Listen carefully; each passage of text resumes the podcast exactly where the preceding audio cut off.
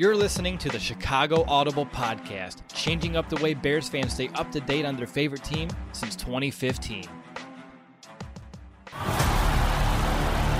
Now get ready. Because it's time to bear down.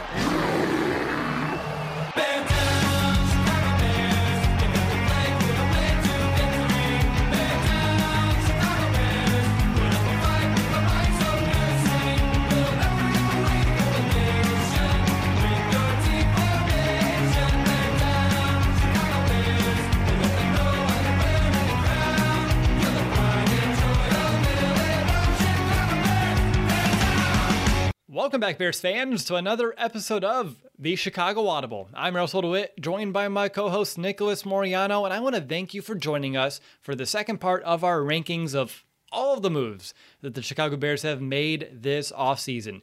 In our previous episode, we shared moves 25 all the way down to number 11. And if you missed that, I encourage you to go ahead and give that one a listen to. Order probably doesn't matter, um, but if you're like me, sometimes I do like to keep things uh, as orderly as possible, but it's totally up to you because today's episode believe it or not, we're going to wrap things up by revealing our top 10 Bears moves of the offseason.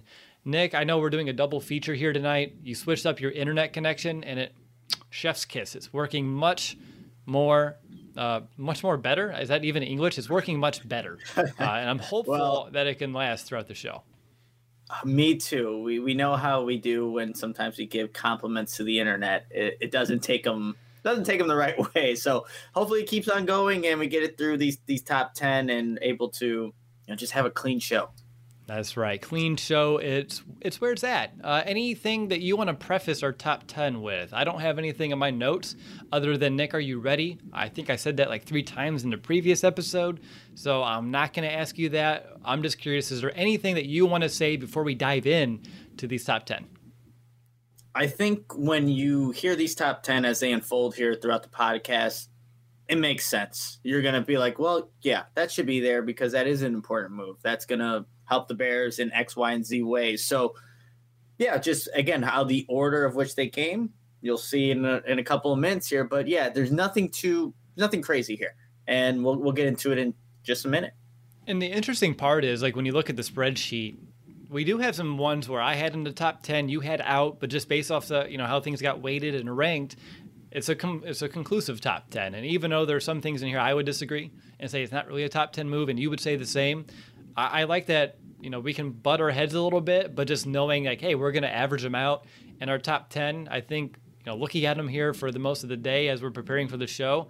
Uh, the more I was like, like you, I was like, oh yeah, I can, I can get behind some of these that maybe I wasn't prior to, you know, when I was making my own list. Yeah, absolutely. I think that is something, and uh, it's so funny. Look, I'm going to say it right now. Well, we were just talking about me not saying absolutely, and I just literally said it. But I think that that that helps too when we have a, a document and look, I didn't look at yours and you filled it out. I filled out mine my own, and then we can compare and contrast here. But again, come to a conclusion that makes sense. So yeah, I completely agree with you on that part. Absolutely. Man, it, we're gonna see how well I can take what we just talked about in the green room and apply it throughout this podcast. We'll see if I pass or fail. I'm thinking about some technology I want for future episodes that sits above your head. So I, every time you say it, I can click it and it's like absolutely counter, like one, two, three, and you can just watch it rack up throughout the entire episode. That would be pretty fun though and entertaining. Just uh, me battling against you know technology and me just going to my go-to, and I don't know where that developed, but well, it'll have, it'll, it'll go away. Hopefully. Well, with that said, let's go ahead and jump in to our top 10 moves of the offseason for the Chicago Bears. So let's breaking down into the first half, and that means we're going to be looking at moves 10 through 6th.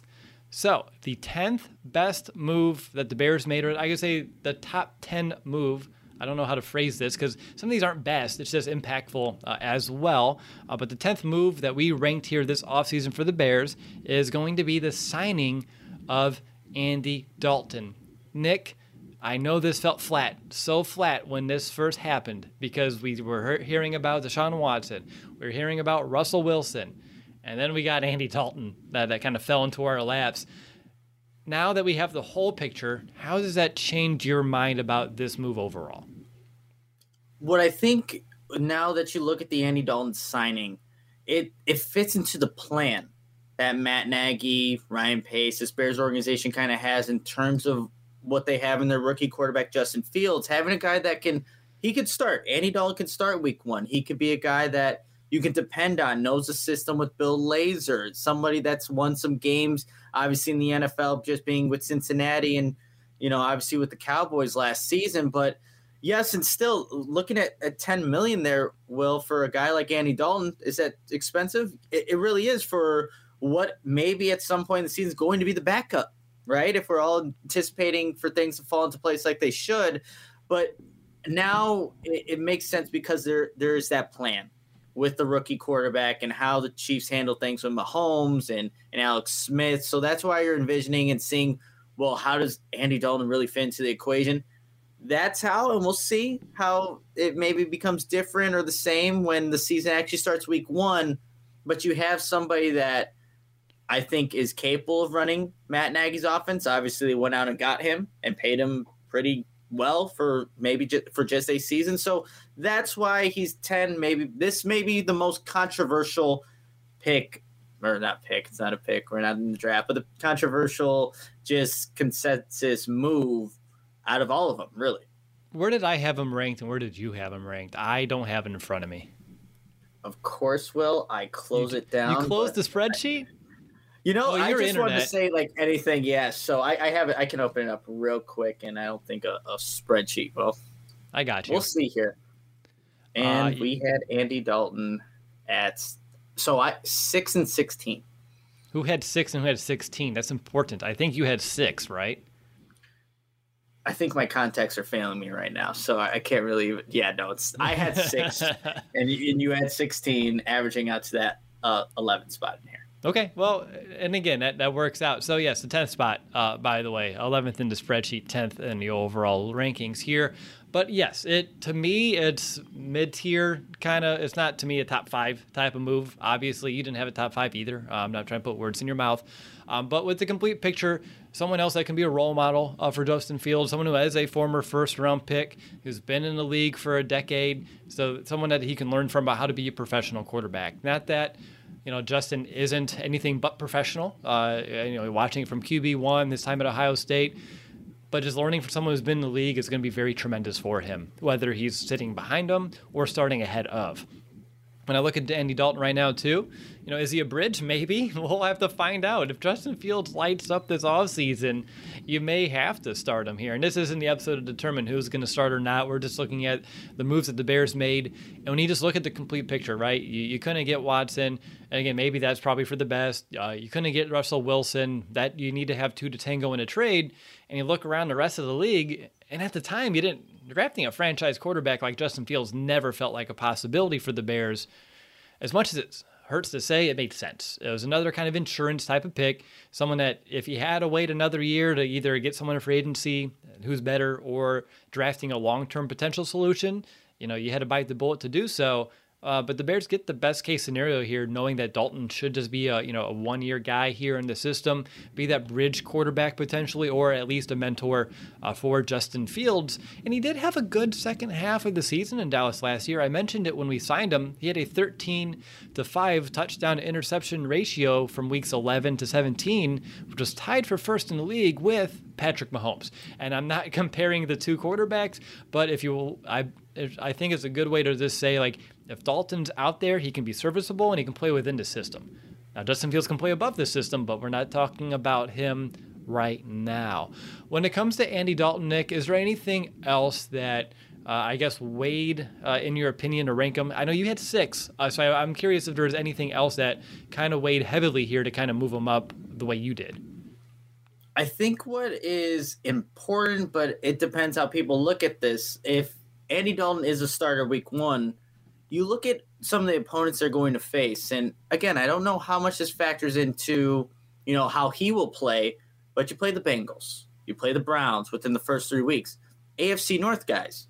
or teams. Andy Dalton is obviously, you know, being with the Cincinnati Bengals, knows the teams that the Bears are going to play this season. And if that weighs into the equation of whether or not he should start in the beginning, he's familiar against those opponents, maybe that factors into what the Bears wanted to. Like Andy Dalton, he's had he's had a lot of success against the Cleveland Browns. Yes, it's not these Browns. I think he's 12 and 5 in his career against the Cleveland Browns. Again, they've gotten so much better since he's played there, but that's also something to where Andy Dalton knows he can beat some of these teams. He can't beat Pittsburgh though. I think that's the one team where looking at the record, it's just it's not in Andy Dalton's favor. But hopefully by that point, you know Justin Fields is starting. But that's also another thing to at least keep in mind as well. And also, look, we know, and we're going to talk about the, uh, another Teven Jenkins at some point, but he's going to be playing left tackle. Would you rather have him kind of experiment with being left tackle with Andy Dalton as quarterback? I know this sounds like cynical in a way, but or or or Justin Fields. You you want look, just saying, like you don't want Justin Fields to take those unnecessary hits because someone's trying to still learn that position. Just saying, I hope Andy Dalton's okay, but just gonna put that out there. So you're saying Andy crash test dummy Dalton is going to be how you're looking at him here for the first few weeks? I mean, you do have a whole new starting unit, right? Two probably new Stackle starting on the outside. You got to work out how the middle's going to, you know, kind of finally play out too. So it's going to take a little bit of an adjustment period. So again, cynical, malicious, but potentially accurate. Well, someone had to say it. someone had to say where, where like someone needs to go out there and be the, the test dummy, right? Like you said. So be the test dummy. But again, we don't want Andy Dalton to get hurt because I think – best case scenario, like what happened in 2017, Alex Smith played the whole season. The offense was still good. The offense was running, and then Patrick Mahomes didn't have to play. or There wasn't a echoing from fan for the fan base saying you got to get Patrick Mahomes in there because the, the, offense stinks. If Andy Dalton can quiet the storm a little bit, uh, because you want Justin Fields to be the best version of himself when he finally takes over, it's probably best that he's still running the offense efficiently again, we'll see how it all plays out. But test dummy Andy Dalton, maybe. Maybe. And I, I think one other point that we haven't said explicitly, but it should be said too Andy Dalton can give you more quality and consistent play than probably a Nick Foles in this offense. If you're looking, and I know that you know, the Bears were trying to trade Nick Foles. Who knows? Uh, I'm, I'm assuming he's going to be on the roster for the year, more in that float, right? That player coach uh, type of a role. Um, but I would rather have Andy Dalton on the field to start the season than a Nick Foles. Me too. I we saw the the Nick Foles experiment just didn't work out. It's not the same offense that he ran in 2017 with the the um, the Eagles there. So again, it all comes down to it makes sense. It sure does. That's one you can put into your repertoire there, Nick. It sure does. Let's move on to the ninth best move that the Bears made this offseason, which is going to be the releasing of another player, and it's going to be Charles Leno Jr. Uh, this is a very recent move, but it's still a very important one. Uh, after drafting Teven Jenkins and Larry Borom, plus keeping you know, Germain Ifedi around, signing an Elijah Wilkinson. There really just wasn't any room, both physically uh, and fiscally, on this Bears roster to keep number 72 there. I know this is a move that, you know, probably elated uh, a lot of Bears fans when they finally saw that news break. Uh, even though this is a good move for the Bears, you know, on the field uh, here in Chicago, I think we're going to miss Charles off the field a little bit. You know, very active in the community, uh, charitable giving, and he's also a very good, just overall human being. Uh, it's been an honor watching him kind of blossom uh, from you know that seventh round pick all the way to starting left tackle, uh, get engaged, get married, have a kid. I mean, that's what I love about being a Bears fan and watching some of these young men, you know, grow into adults. And Charles Leno Jr. is definitely no exception. Uh, watching his rise over the years was awesome, but he just hit a really hard plateau. And the contract that he had he wasn't worth the money. Uh, and he, honestly, we saw a little bit of regression uh, out of him as well. So the move made a lot of sense. For you, Nick, when it comes to Charles Leno Jr. and just his departure, what does that signify for you other than, well, Teven Jenkins is going to get a shot at left tackle, which uh, we'll talk about Teven probably in this show. I'm not going to try to give away everything that's coming up. But uh, other than that, what does it signify to you? Really it signifies again similar to what they saw in the right tackle position in Bobby Massie. they just weren't going to accept the the downplay of that position and Charles Leno Jr. not just being able to do his job anymore. That's what the Bears really said with some of these releases of veteran players and both their tackles. They're, they're it's not acceptable to play at that level anymore because now we have we they've always had valuable ass, assets back there, right, with their quarterback position. But now now there really is one with Justin Fields. So they need to just have people in place they can trust. There was remember that there was a good stretch of games, Will, where Charles Leno Jr. was one of the most penalized players in the league. Yep. So there were there were times of like that. There was just him not getting out in space and being able to hold a block. Or it, there's so many different things that you can point to throughout the last two years. I would think is where I think this spiraled down out of control for him to where now now he's not here. So I think that really is why the Bears made the move. It's an important one because the Bears are moving forward but you cannot deny that a seventh round draft pick made the most out of his time here in Chicago for the first couple of years. Like, you don't expect that. Seventh round draft picks usually will every time we talk about them. Yeah, they're not going to be on the roster come week one. They're going to be maybe a practice squad guy. Charles Leno Jr. battled that adversity, made a name for himself, and now where is he with the the Washington football team? If I'm not yes. mistaken.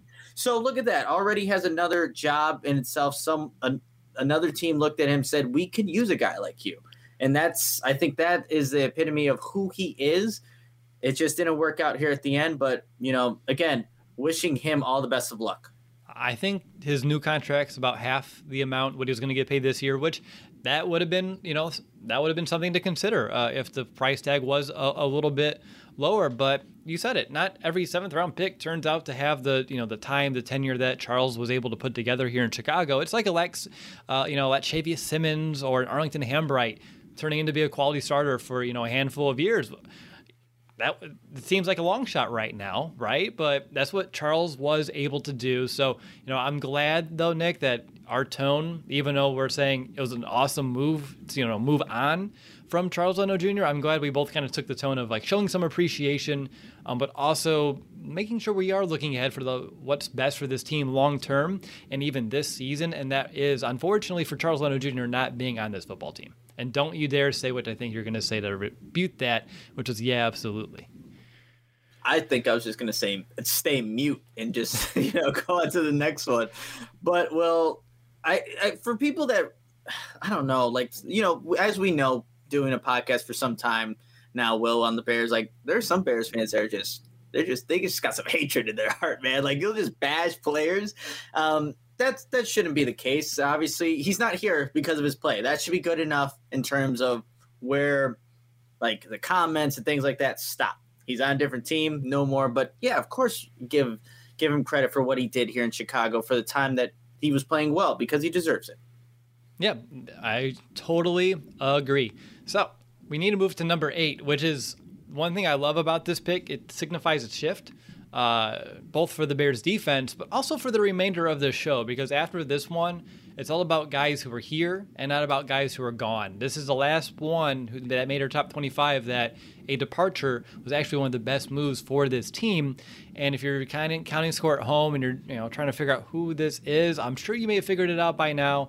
And it is the releasing of ex nickel cornerback Buster Skrine. Nick, when it comes to Buster Skrine not being here in Chicago, why is that a good thing for the Bears?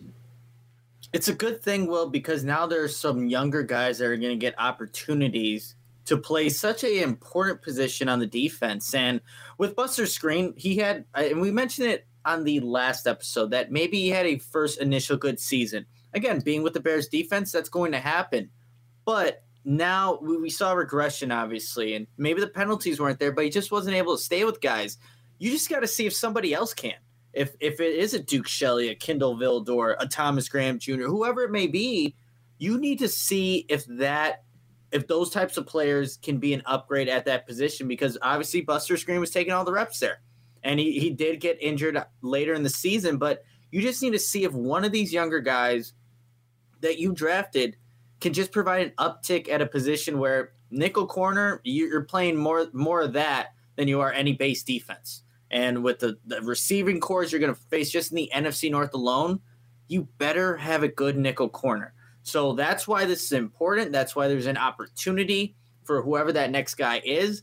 And that's why it's number eight. It's just a big move, and we'll see which next guy can take advantage of that opportunity to make a name for himself. They're still looking for that Buster or Buster Skrine, Bryce Callahan type of player that consistent you can count on. They haven't found that.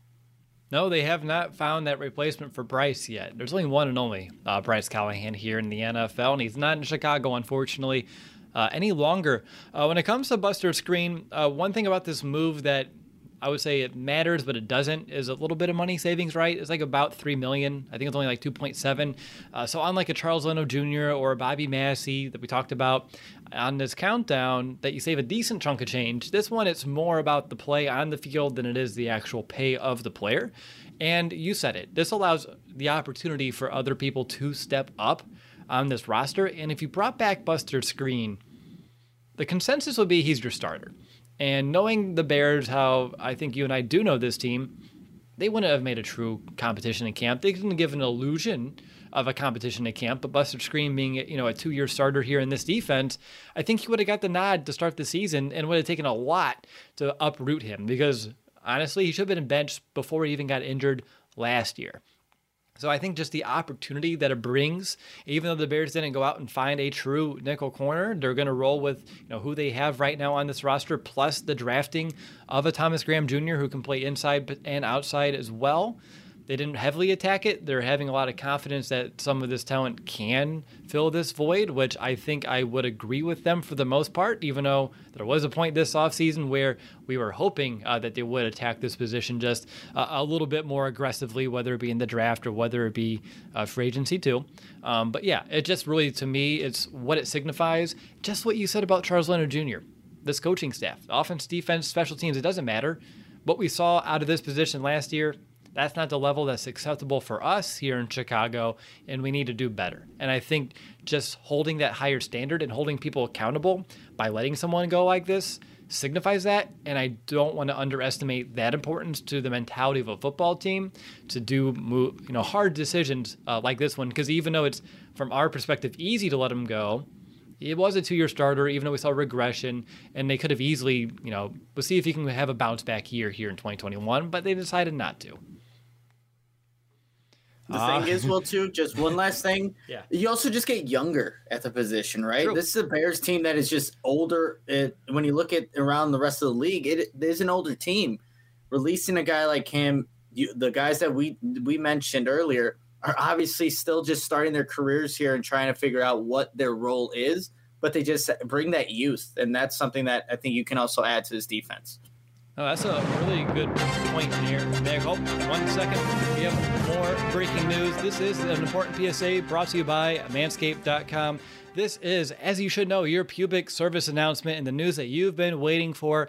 And yes, I'm back to let you know that the Manscaped engineering team has confirmed that they've successfully created the Lawnmower 4.0 trimmer, which is now available to purchase in the USA and Canada. Uh, I was one of the first people to try the new 4.0, and I've just been blown away by its performance. Uh, the craftsmanship and the details on the 4.0 are next level. Their advanced ceramic blade and skin safe technology, it's just so good. It almost seems as if Manscaped worked with Elon Musk's engineers to ensure that your testes are as safe as possible. The optimized lawnmower 4.0 trimmer, it's waterproof so you can groom in the shower and not have to worry about making a mess uh, on the bathroom floor. Uh, this new trimmer even allows you to customize your trim all over through additional guard lengths with sizes 1 through 4. So if you're still trimming your face with your ball trimmer, it's time to make some changes. Get 20% off and free shipping with the code FANSIDED20 at manscaped.com. That's 20% off with free shipping at manscaped.com. All you have to do is use that code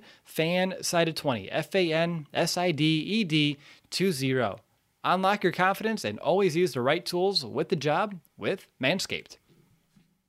All right, you're listening to the Chicago Audible. I'm Russell DeWitt. Joined with me is my co host, Nicholas Moriano. We are counting down the Chicago Bears' top 25 moves this offseason. This is part two of that countdown. We are inside the top 10 and we are knocking on the door of the top five's moves so far made this offseason.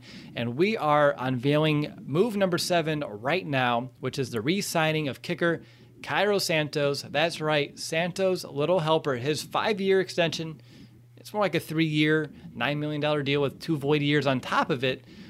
But anywho, Nick, the franchise leader in field goal percentage for a single season with 93.8, he's back, and the Bears have a kicker uh, that has proven he, that he can be the man for the job for the first time since Robbie Gould. and I think this is reason enough to have this ranked where we have it. I think with this too, Will, you don't have any lingering issues or question marks about kicker. It's Cairo Santos. You feel good about that going into 2021. He felt good about it last season, just what he was able to do. Uh, what was it, 26 or 27 consecutive field goals made? So, a guy that was consistent, dependable, and reliable. And now he's on the Bears for a good amount of time. So, I'm glad that we don't have to ever talk about this again, hopefully, about just kick kicking drama in general. Leave that in the past. We are in 2021 now, but that is it's an important move because the Bears offensively they need to rely on a guy like Cairo Santos a lot. Hopefully that's not the case moving forward, but it's nice to know that hey, when there are offenses or offensive drives that stall, you have Cairo Santos who can nail a, a field goal, whatever range it, he feels comfortable at, and give you those points. So it's still a success but obviously, you know, you're going to want touchdowns. But it's nice having that insurance policy. Cairo Santos is money. He is dependable, and the Bears have him for at least three more years. Yeah, and the deal isn't that bad. Three years, nine million. I mean, it's an average of three million per season, and I think it's a little backloaded too to kind of help with some of the you know restraints that the Bears had this year when it came to their cap. Uh, so that's another kind of bonus inside of this uh, and whole.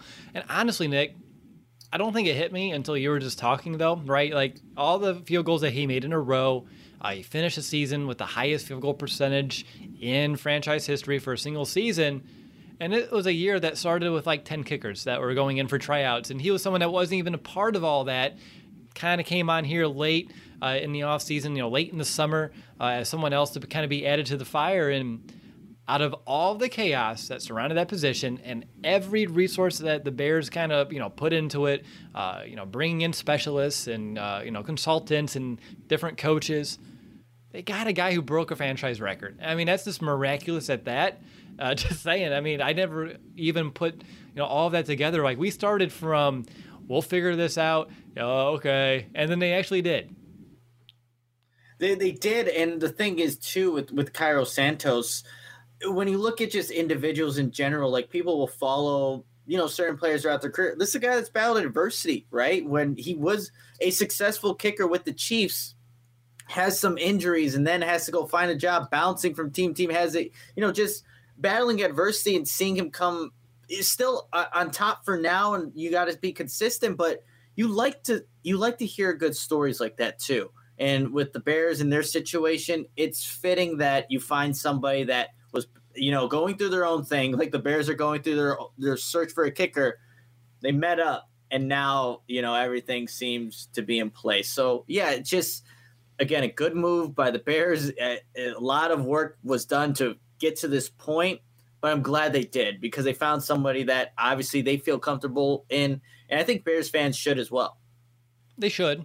Uh, i would hope that they do. If, if they don't here already Nick, if we would have, if I would have told you when we did our top 10 show a, a year ago of off-season moves, and if I would have told you that we would find a kicker uh, that would break franchise records, and we would also would secure him to a, you know a deal that keeps him in Chicago for a while, would you be surprised to say it's only at number seven, just where your mindset was a year ago? Because I think I would. It would be surprising, and I wouldn't have thought it would be Cairo Santos. It would have been Eddie Piñeiro, right? Because mm-hmm. he was supposed to have this job, and you know things worked out the way they did. But yeah, easily. All right. Anything else on a kicker? I feel like the fact that you know it's a not an easy position, but it's not a versatile one. Either you make the kicker, you don't. Uh, he's making them. We're happy about it. Was hope that that can roll from one season to the next. I, I you know, hopefully that the fire stays lit and we come back next season, you know, without skipping uh, a beat. And that's what we're hoping for here. And I'm glad uh, that's kind of the case uh, that we're kind of dealing with. But I'm excited to move into number six because number six is something that in January, if you told me would have happened, I would have never thought it'd even make the top 25 Yet here we are, the sixth best move that the Bears made this offseason, which I disagree. I think it should be higher than what is even ranked. They kept Ryan Pace. Uh, this is something where when the Bears season ended, you know, everyone uh, was calling for Ryan Pace's head, Matt Nagy as well. You know, get him out of here and start fresh. But without keeping Ryan Pace, this offseason, it never happened. It looks nothing uh, like it did. You know, if you get a rookie GM, he doesn't trade up for Justin Fields. A rookie GM may have blown everything up. You, like moving on with Akiem Hicks, uh, even some of the other bigger veterans on his team as well. Ryan Pace, uh, you know, it's really early. It's only been a few weeks, but there's a consensus that he pretty much nailed this draft. He also found a lot of cheap veterans in free agency that kind of help set the stage for a draft where you can go best player available and the draft class is solid. So I just want to say, you know, Ryan Pace did a you know a badass job uh, dealing with what he had to. He had conviction. He went up for Justin Fields, and I think that by itself should have moved this up uh, a little bit higher because I think I had this at like two or three, and then you had it pretty low, not pretty low, yes. but lower. So looking at the the sheet here, I had it at number eleven. You had it at number three, and I'll say why I had it at number eleven. I think ah, it's going to give away maybe too much about Justin Fields, but it really I don't know if it more so the influence came from the other guy we'll talk about later, the head mm, coach, okay. than I think Ryan Pace. Because when you look at those top quarterbacks, any I think a GM coming into this knowing that Andy Dalton, Nick Foles are there, you're going to need a quarterback for the future. And you know, first year you can kind of do what you want. If you want to trade those those draft picks like Ryan Pace has done all the year, all these years, you're more I think able to do that early on than you are later in your career. But look, I'll give him look when we talked about this draft class afterwards. Will he did a hell of a job. He really did. But those first two picks, like you could put me in that draft room. I want Justin Fields. I want Teven Jenkins. Let's try to make it happen. I wonder how much of an infer. Yes, Ryan Pace had an influence in this, no doubt about it. But I wonder how much. And we'll talk about the other two um, moves that were made this offseason that I think have more to do with why this offseason played out the way it did than with uh, Mr. Ryan Pace here. Because, like I said, I had it at 11. Like, if the Bears would have fired him, I still think they could have done a good job in this draft. Maybe they get Justin Field, maybe they don't, but it, it, you know we'll never know. But it's uh, it's still what just outside the top ten in, my list that I have there. I still think, Nick, for everything that we heard about what this man was trying to do to get us a franchise quarterback, with all the odds stacked against us, and he, you know, he put everything that he could out there into the universe to find a way to make it happen. With a rookie, I'm telling you, with a rookie GM coming in and looking at this roster, I don't think they would do the same thing. I don't believe you can you can be that aggressive. Uh, I don't think you would have you know the green light from ownership to go that gung ho. And so Ryan Pace, who maybe his backup was against the wall a bit and he had to come out clawing, I, I think that kind of almost maybe, I don't want to say it's way so early, but there's a chance that the 2021 offseason, after Ryan Pace has been here, and we've been doing this podcast, we're entering year seven, Nick, by the way. Crazy. This could be his best offseason that he's been able to put together. And he's had some really good ones when you look at the 2018 one, even a few to kind of help restore with this roster looked like when he took over from Phil Emery. Uh, so I'm excited to see maybe some of this pressure and the fire on his seat.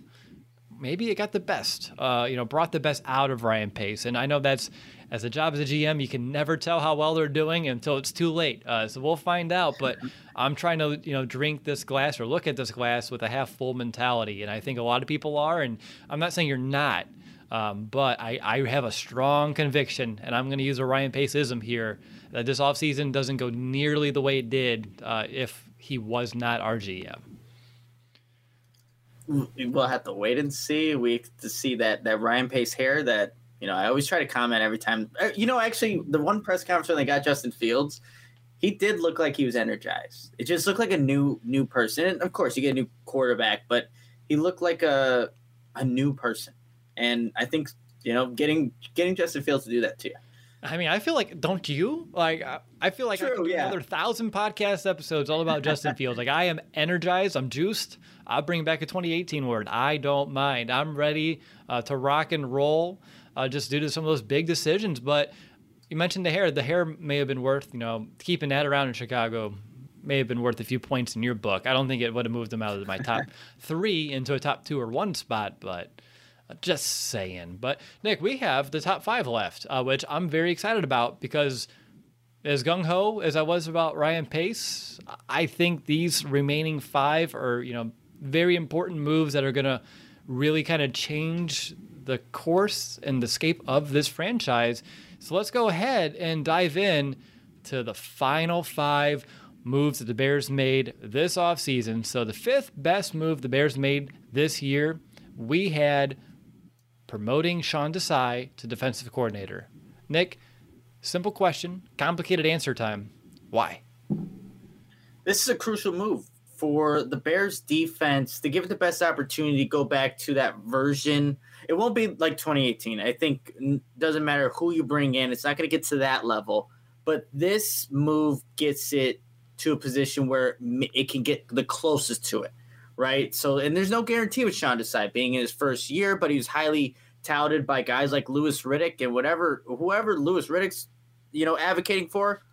I think you should too. So, this is a guy that I think will get the most out of his defense. And when the Bears did promote Sean Desai, I reached out to Matt Bowen just to see what what can he bring. And the three things, just have him here um, in a bullet point list. You can expect more fronts from the defensive line. And what they'll do is bring up that schemed pressure with those fronts, something that maybe with Chuck Pagano you didn't see as much of. And you'll disguise the coverages from split safety alignments a little more with Sean Desai with that Vic Fangio influence. Because, Will, I still think the Bears have a lot of playmakers on defense. Yes, they've lost Kyle Fuller, they've lost some guys here and there over the years, but they still have enough playmakers – that they can be a force in this league. No doubt about it. You just need the right guy calling the plays and a mind that can get the these guys in the best position to make plays. Like Khalil Mack didn't have a year that we were accustomed to seeing. You didn't see the Eddie Jackson just do what he's normally done. If you can get those guys playing at the all pro levels that they're capable of and get that through Sean Desai and what he's going to bring to this defense, then we're we're talking here like your offense could be you know mediocre. You could still win a bunch of football games because of that defense and what it can do. So that's why this is so important. We have to wait and see if he can replicate that some similar production from what Vic Fangio was able to get out of this unit. But I'm excited. Bears fans should be excited. Yes it's a little unknown but this gives them the best chance and that's why this is such an important move Nick, I'm glad you said the F word before I did, right? He's going to be more like a Vic Fangio uh, than he is a Chuck Pagano. Uh, he's someone that, like you're mentioning it, he should be able to, you know, bring a little bit more creativity. Uh, he's a little bit younger. Uh, Chuck Pagano, I think we were all pretty much in agreement, was way too conservative uh, with the talent that he had on the field last season. Uh, so someone that's bringing a little bit more of an aggressive mindset, whether that be aggressive in terms of like how this defense is going to approach other offenses or just attacking them in general and going after the football. Uh, I think those are all things with the skill players that we have and the defensive front that as deep as it is you should be able to have a lot of fun doing so. You have a you know a defensive line that's deep as any in the league. Uh, you have one of the best young inside linebackers with tremendous range. Uh, you still have Danny Trevathan who can be serviceable. Maybe he's lost a step, but he's still someone that can be effective if you want to use him in blitzes more uh, than we saw you know a couple years ago. Very effective in that regard as well. Uh, and then even though we're excited about the changes, what makes this move so important is some of the consistency too. Uh, he's going to keep the integrity of this defense intact. They're not going to have to learn complete new verbiage, new responsibilities. They're just going to attack offenses uh, just a little bit more uh, aggressively. And I love how he's already setting the tone about the identity of this defense. And it's really sounding like what a Bears defense should be all about. You know, a defense full of passion, a defense full of physicality. And he's mentioning that fans are going to feel that watching this defense. If I'm going to feel that watching it in my living room, can't imagine what opposing offenses are going to be feeling uh, out there on the field come Sundays. So Sean Desai, I think it's the blend of new school and a little bit of that Vic Fangio old school and the consistency that really makes this move. And I know it's early, but I think a home run. I like that a lot. Well, and the thing is too, Sean Desai needs to be his own person in a way. You can't yep. just look to be I want to be Vic Fangio. You're not. That's not going to be the best thing for Sean Desai. Yes, bring a little bit. I, I like how you phrase it, old school and new school, and that will be Sean Desai, and we'll see how that impacts this defense. We sure will. Moving on down our top five now. The fourth best move. I, don't know how I want to phrase this one as a best move, but one of the top moves that the Bears made. Uh, the fourth most impactful. How about that? That's going to be the franchise tag of Allen Robinson. I think Nick, we still want a longer deal for A Rob, but he's a Bear in 2021, and he's someone that I know didn't have a lot of help from a quarterback ever since he's been here in Chicago. Heck, his entire career uh, here in Chicago or in Jacksonville. Um, but when he looks at his future and he sees Justin Fields, maybe he takes a little bit of a pay cut, or maybe he's not as aggressive in some of those contract talks. And you know, the offseason's not over; they can extend him, which can help this year and for some of the years down the road. But I'm curious how you're looking at it because the reason why I ranked it how I did is, is those last words I said. Allen Robinson is a bear in 2021, and there was a strong chance that that could have actually not been uh, the reality that we're living in. See, the thing is with with Allen Robinson and why I had it, I think at number three on my list as uh, you know top moves. It's imagining this offense without him. Are, is is Darnell Mooney at this point right now, no. year two, ready to be exactly? That's that's right what I have in my my bullet point list here. Well, he's not ready to be a number one. Not to say that he can't develop and get to be maybe at that level, but Allen Robinson is, and he was the offense for the Bears the past two seasons, going for back to back a thousand yards in each season. A guy that you know consistently can create separation. Doesn't have the best speed. That's not what Allen Robinson's known for, but he creates separation like the best of them and gives windows for quarterbacks like a Mitchell Trubisky that even he can complete passes there, right? So that's why he's so important. And maybe for his mindset, like I think if if he if it's him, he's gonna go get his money wherever the the highest payer is gonna you know give it to him. Maybe if it's Detroit, he'll reconsider. Actually, he's from Detroit, so maybe that would make sense. I don't know, but let's not even go that path.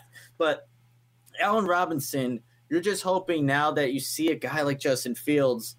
That's arguably the best quarterback you're ever going to play, or that he's played with at this point in his career, which is crazy. A rookie, right? But uh, that's why this is such an important move. You have him, and once Justin Fields gets on the field, uh, it doesn't sound right when you say it, but Allen Robinson's going to be a big point in just helping develop him and just giving, you know, whatever quarterback it is for the Bears opportunities to create plays because that's all Allen Robinson has done, regardless of who's throwing the football. Yeah, if they would have let you know Allen Robinson walk in free agency and test the market anyone elsewhere, it would have been like my list. And Kyle Fuller, you know, releasing him as in the very bottom, I probably would have had both of them ranked at last and just said, no, they're both going to get that equal weight uh, in our rankings because it would have been uh, that atrocious of a decision that the Bears made. But luckily, you know, they did the tag, even though they know he doesn't like the tag. He's not a fan of the tag. And that's why I'm still hopeful uh, that the, they can come to an agreement. And I think Allen Robinson, knowing there's a quarterback, a potential franchise quarterback here on this roster, when he's looking at his career and he's looking at some of his options, I think to some degree, I know he's wanting his payday and he's going to get paid eventually. He may take a slight discount knowing what he has to work with compared I mean, I would if, I, if hey, we're going to roll with Mitch and Nick Foles for another couple years. Hey, would you take a pay cut? Heck no. But hey, we brought in Justin Fields. We're a little tight. You know what? Maybe we can figure something out. So I think it really helps the Bears you know, keeping him here, of course, for what we know from the offense perspective, but also from a leadership standpoint too. Uh, you know, he's a very he's a professional. He's a pros pro, uh, and he's one of my favorite Bears. Uh, and I'm glad he's here. And I think you know, being in our top five, uh, making sure he's in his offense is very well deserved. I think too with him, you talk about some of the off-field stuff. That Allen, he's he's a complete he's the model football player that you want for your franchise in terms of off the field, on the field, and that leadership. So yeah, I'm not gonna you know hold my hopes up that the long term deal will get done, but it it should because the Allen Robinson deserves it. Man, that's been a conversation we've been just poking around this podcast for two years now. Yeah, that's that's an ongoing. It shouldn't be. It really shouldn't be. Will, but we're here, and it's what, what month are we in? We're in May. Yeah, look at that. I, I don't even know where we're at right now. We're gonna be in training camp, but I'm not even gonna know it. Yep. Grad school's really getting you when you don't even know what month it is. Yeah, I got my little DePaul I don't know, congratulations. Like, it's not my diploma. I'm like, where's my diploma? Is that what it is? It said you're graduating, but I don't have a diploma yet. So it's basically saying congrats. So yeah, it's oh. happening. It's it's flying by. That's exciting for you. Yeah, no, I understand not knowing where you're at in the world or what time it is. Last week when I did my little presentation at a high school and I was signing in the office, like, what's today? Like May fourth? And like, no, it's like it's like the seventeenth, or not the seventeenth, but it was like the fifteenth or something like that. I was like, whoa, I missed like two weeks of my life. Where's it going? But all right, getting back to what we need to focus on here, though, uh, we have three more moves and I'm certain that by process elimination, people have a good understanding what these three are. But the bigger question is, what order do they fall? So the third best decision slash move that the Bears made this offseason is going to be drafting Teven Jenkins. Uh, he has a really good chance of becoming the best tackle out of the entire draft class. He's someone that uh, Bears fans are very familiar with through the pre draft process, being mocked to the Bears consistently at pick number 20. We traded up for him in our mock draft, uh, double dipping for Justin Fields and Teven Jenkins. Just want to say that we did that first. It's not an original thought or an idea. they took it, which we're glad uh, that they were listening to our show. Um, but in all seriousness, Nick, what about Teven Jenkins or what about the decision to trade back up for him is such a big time move? this is huge for this offensive line as a whole, uh, for you know Justin Fields, for the Bears in general, because he is now most likely. I know the Bears haven't really officially said it, but he's going to be the Bears' left tackle in place of, of Charles Leno Jr. when it's all said and done. And now this is crucial because you need to have a guy like this that you moved up to go get, and deservingly so, because I think Teven Jenkins is that type of player he needs to be that left tackle of the future. And this is for as long as Justin Fields is here, you would like to see Teven Jenkins be the guy that's blocking for him and just making sure he is safe and able to complete passes, things like that. But it's such a crucial move because the Bears, like we were talking about Charles Leno, said the play wasn't enough. So we need someone that could be an, an upgrade, a consistent upgrade, and one that helps elevate this football team. And that's why the Bears made the move going back up to trade to get a guy like this. The only question mark now going from that right side where he had a primarily most of his reps, most of his games started to the left side. And I, from everything that his his coaches have said at Oklahoma State and what he has physically, I think he's definitely capable of making that transition.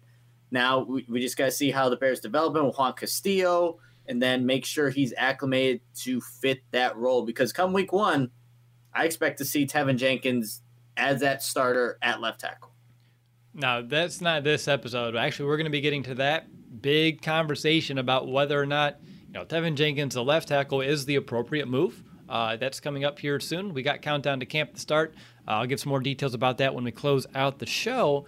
But just in terms of looking at this move in general, uh, a love the aggressive nature to trade up to go get him when he's sitting there, and he was someone that I you knew they were comfortable with drafting at pick number twenty. Uh, so the fact that they were you know had the conviction to say you know what could we allow another tackle to fall to us and we'd be okay with it, sure. But if we can have the chance to go get our guy, let's go do it.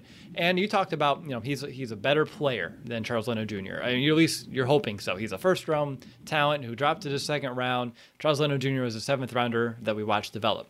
So you're hoping he's going to become better than Charles, and it shouldn't be too hard for him to do so. But the other, I guess, element uh, that weighs in, at least for me here, is how drastically different they are as players and their mentality. Teven Jenkins, he's going to run you over. Uh, he he plays with that nasty streak, that mean streak, and I don't think I'm you know speaking ill of anyone when I say that the Bears' offensive line for the past couple of seasons they haven't had that kind of fortitude about them. They've just been kind of you know uh, status quo, business as usual, head down kind of kind of a unit. And this is a guy who I expect to fire up that starting five, uh, lead the charge a bit. And I think that's going to energize not just the offensive line, but the entire Bears offense. Heck, this entire Bears football team by having someone up front who is not afraid to kick some butt. Uh, so that's why, you know, not just the player and better in pass protection, better in run blocking. He should be able to pave the way because the Bears had a hard time running to the left last year. It's who he is from a mental standpoint and what he's going to provide this team, those are some intangibles that you can't coach. You can't tell someone, hey, I need you to be more assertive or aggressive. Like those are things that you're just born with. You're not. Charles Leno Jr., very nice guy. Teven Jenkins, nice guy, but when you put him on the field and he puts that helmet on, it's a whole different ballgame. Well, I think the word that you wanted to say, but you didn't, when in terms of describing this offensive line, they were soft, right? They were a soft unit. Like we we can't get around that because that's what it was. I think it was was it Chris Long after the Eagle after the playoff game just saying, "Yeah, the unit was soft. We knew that we would out physical them."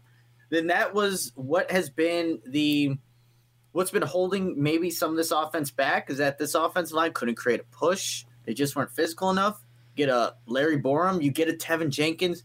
That's that's really not as big of an issue really now as it once was before they got drafted. So it that again falls into why he's number three as a rookie of important moves this this offseason to why for the future of this Bears organization and really that offensive line being just a, a unit that you can count on that can move people, that can be aggressive, that can be nasty, and be something that that word soft maybe isn't associated with it anymore. Well, definitely not when it comes to Teven Jenkins. That's for damn sure. yep. No doubt about it. Let's move on. We have a top two now. So, the second best move that the Bears made this offseason, they decided to keep Matt Nagy. Nick, you said this one was more important to, to you than keeping Ryan Pace. I'm not going to disagree with you, but I, I, think my rankings on your spreadsheet may say otherwise, uh, if I remember correctly. So we have I have Matt Nagy as number two. You have him at number four, and Ryan Pace you had at number three. So you right. did have they're very close to yeah. me. Like I, it's not that I'm saying they're drastically, you know, like oh Ryan Pace, uh, keeping him was by far the best decision. Uh, I with everything I said about Ryan Pace, and you were kind of poking at me about it. This offseason probably doesn't look the way it does uh, without Matt Nagy either. But in your opinion, why is retaining Nagy more important than keeping Ryan Pace because you did have them a little bit more apart? I think you don't have Justin Fields without Matt Nagy. I think this, when you look at this pick and how much influence Matt Nagy had in this draft room with Justin Fields, it's paramount. It's it's crucial to why he is now on the Chicago Bears, why the Bears moved up to go get him. He was somebody that watched every single snap of Justin Fields' entire career at Ohio State and even at Georgia for his brief time that he was there. So I think that when you look at why the Bears made this move, it's because Matt Nagy really believed in what what he had there. He also has that connection with Ryan Day, the the coach for Ohio State. So talking with him and saying that I think Ryan Day called Fields a generational talent. And yes, maybe that term gets thrown around too loosely, but that obviously stuck with Matt Nagy. And when you go and watch every single rep that he's ever played, and now that they got him, obviously he's the one that you know called uh, Justin Fields saying that you're gonna be you're ready to be a Chicago Bear, and that's you know it always happens with the head coach. But I don't think Justin Fields is here without him. Ryan Pace, who knows how his strategy for getting quarterbacks could have gone? It could have led to maybe maybe it was a, a Matt Jones. Who knows?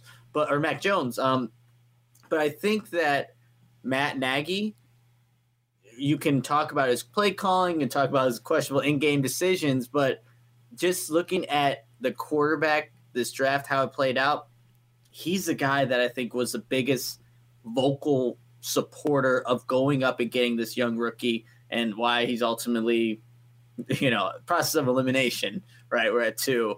right. Oh, I wonder. Oh, I wonder what number one. I wonder who's number one on this Bears team. I don't know. We'll find out here soon. Ha. But Rashad a coward. yeah, letting him go by far the best. I honestly that could have been a top ten.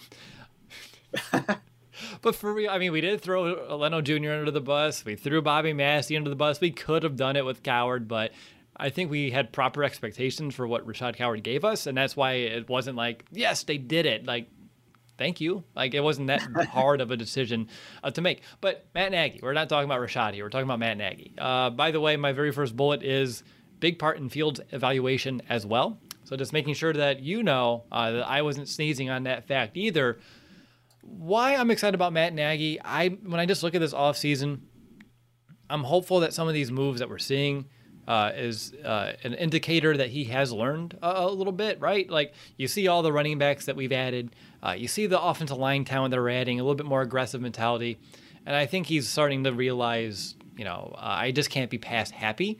Uh, I mean, maybe you can now with a little bit of a different talent under center if you need to be, um, but I do think he's starting to understand the importance of a more aggressive offensive line, getting one of those, as well as having you know true running backs in this offense. Uh, something that we talked about in the previous episode, uh, instead of one trick ponies like a Patterson and a Tarik Cohen.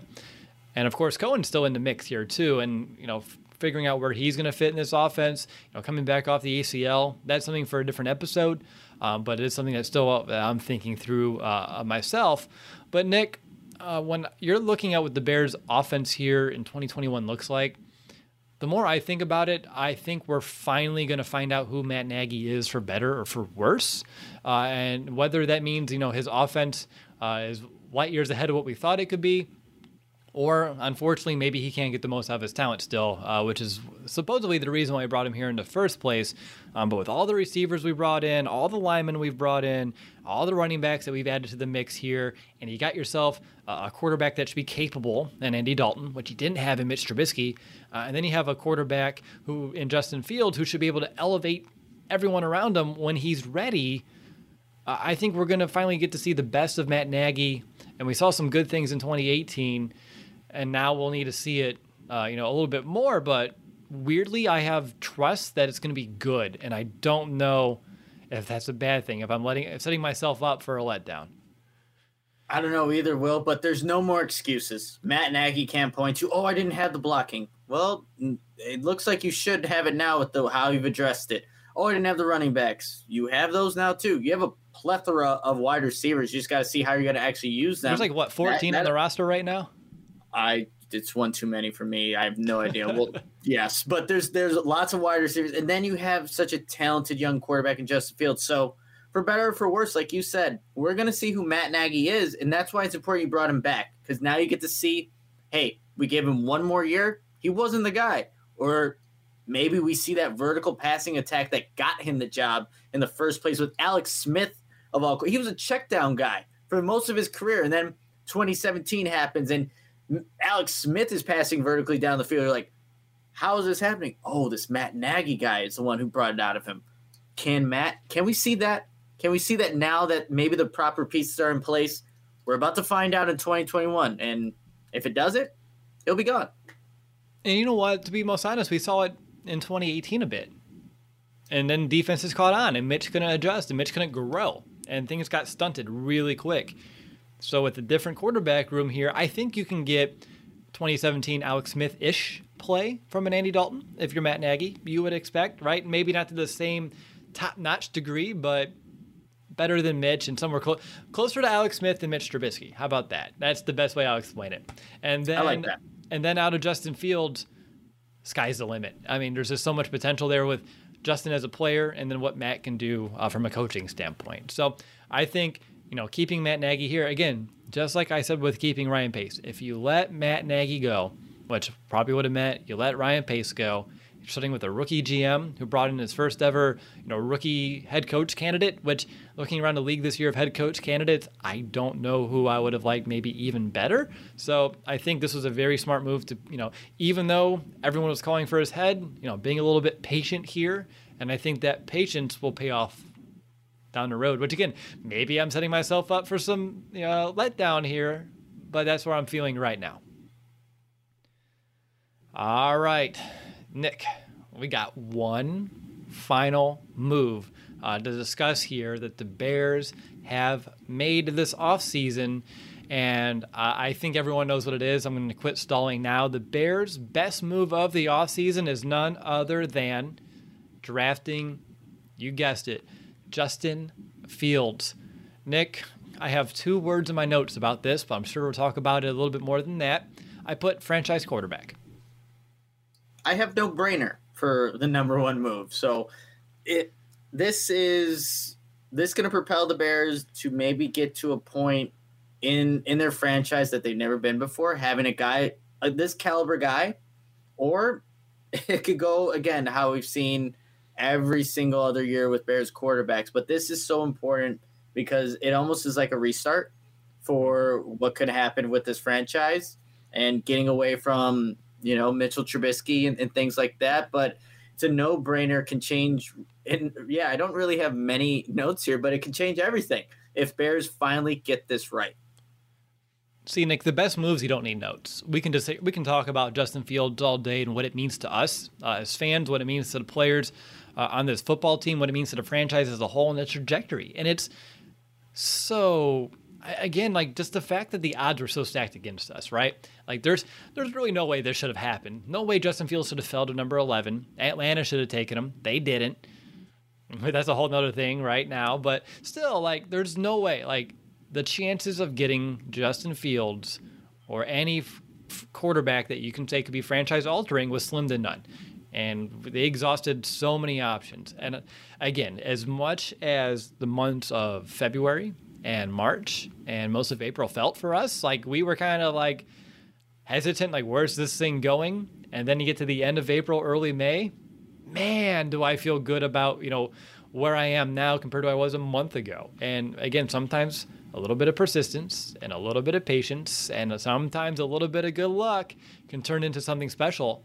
And when you're just looking at, you know, my life as a Chicago Bears fan, outside of Jay Cutler, there's no one else that's had this kind of level of talent under center for the Bears in my lifetime.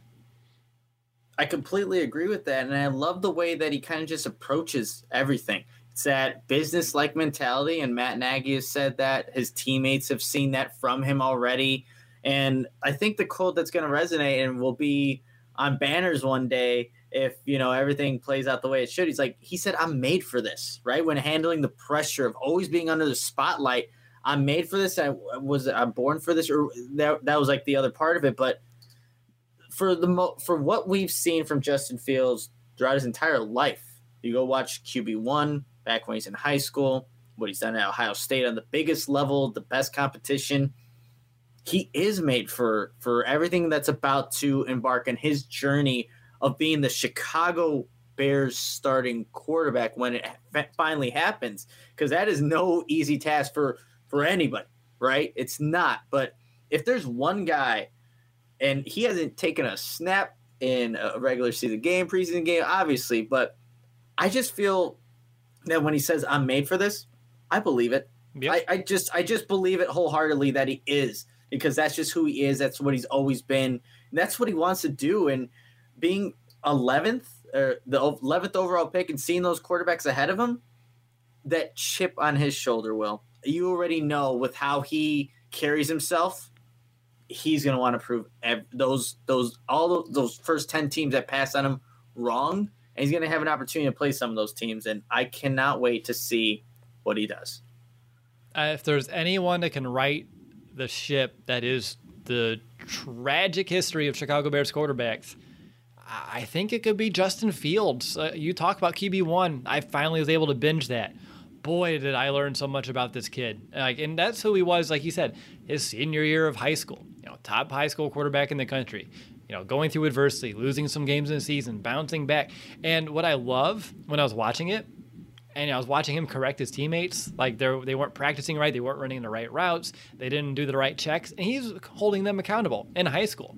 And then you go to minicamp, right? Rookie minicamp over the weekend, and that same thing comes out from the Bears coaches that he's already doing that here in Chicago. And I was already waiting to say that in the notes, preparing for this show. And then I heard it's already coming out in the pros, and I'm like, I love that uh, about this kid and unlike other quarterbacks uh, that we've had, like a Mitch, right? Mitch had so many question marks coming out, but you're kind of betting on the potential.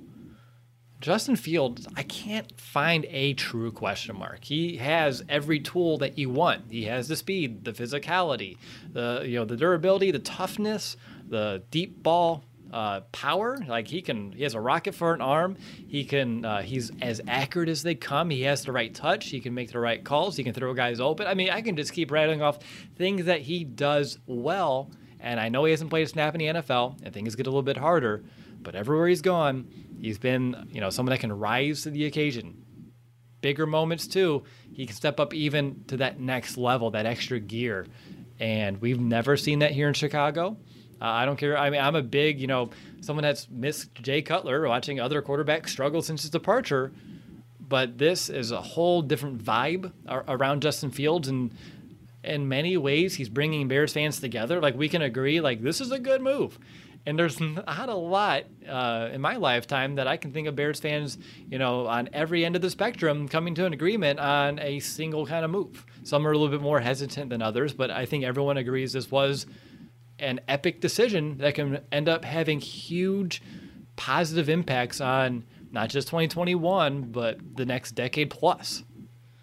Yeah, this wasn't a polarizing move. This was a consensus that this the move that everyone was praising the Bears for because again of what everything you said will of what Justin Fields brings to the table. And I think what can cause hesitancy from Bears fans is going back through history, like you were mentioning, seeing what what the Bears have had in the position. But look, this is the first time where throughout his career, like he's succeeded and had success everywhere he's gone. Why does that just go away because he's on the Bears? It, it doesn't. He, he he's this kind of player. So that's where it's tough too. Like as Bears fans, we're just so prone to disappointment, especially at this position that you just oh, even though Justin Fields had all the success in his career, he's not going to do it with the Bears because it's the Bears. But for so far, since he's been playing that quarterback position, all he's had is success. So it's not just it doesn't just magically end because he's now rocking the orange and blue with the Bears. So that's that's something that when we finally see him play, when we finally see those those passes downfield to Darnell Mooney connected, where he's run he's taking it himself and scoring a 40 yard touchdown and just making plays that we're not used to seeing, we can have a little reassurance that the Bears have a franchise quarterback. So now you have to watch out. It's not just a team that has defense. They can light you up with number one there. And that, man, when that starts happening well, whew, I cannot wait. Dude, it's it can't come soon enough, but I'll be I think the offseason, uh, I, I said this so many times, right? Patience persevered. If we need to be patient to allow him, as you said, be the best version of himself when he takes to field. You know, as eager as I am, as instant gratification as the world is today, I will try my best uh, to be patient. Now, if Andy Dalton goes out there and lays a couple goose eggs, I'm going to put this episode on to remind myself patience. It's not about what we're doing right away. It's not about Andy Dalton. It's about what's best for Justin Fields. And I mentioned everything that he does well, and I totally forgot to mention he's as sharp as a tack, too. Super bright kid and humble and hungry, the right kind of attitude. And boy, man, if this if this hits, it's it changes life. it does. And you know what? Man, like so Will, when you guys uh you and Mason went live, we're breaking down the the schedule. I'm like, man, everyone's got a good fade. Like you had a good nice fade, Mason had a nice fade. And uh, of course, that's what my mind goes to when I see some of these things. Like I didn't, I didn't get a haircut yet. Justin Fields, whew, sharp fade there. So he keeps the the good quarterback hair that we've actually seen with Trubisky. Cutler has good hair, so it's a stupid thing that I'm ranting or talking about, but it's there. Which everything is there with Justin Fields. Even everything. the hair looks on point. Can you name one concern that you have other than just the general? Is it going to pan out? Like, there's not one thing about his personality, uh, who he is on the field and who he is off the field that I'm like, that's the red flag or that's the one to watch. I don't have any of those, but you may, and that's okay to be a little critical.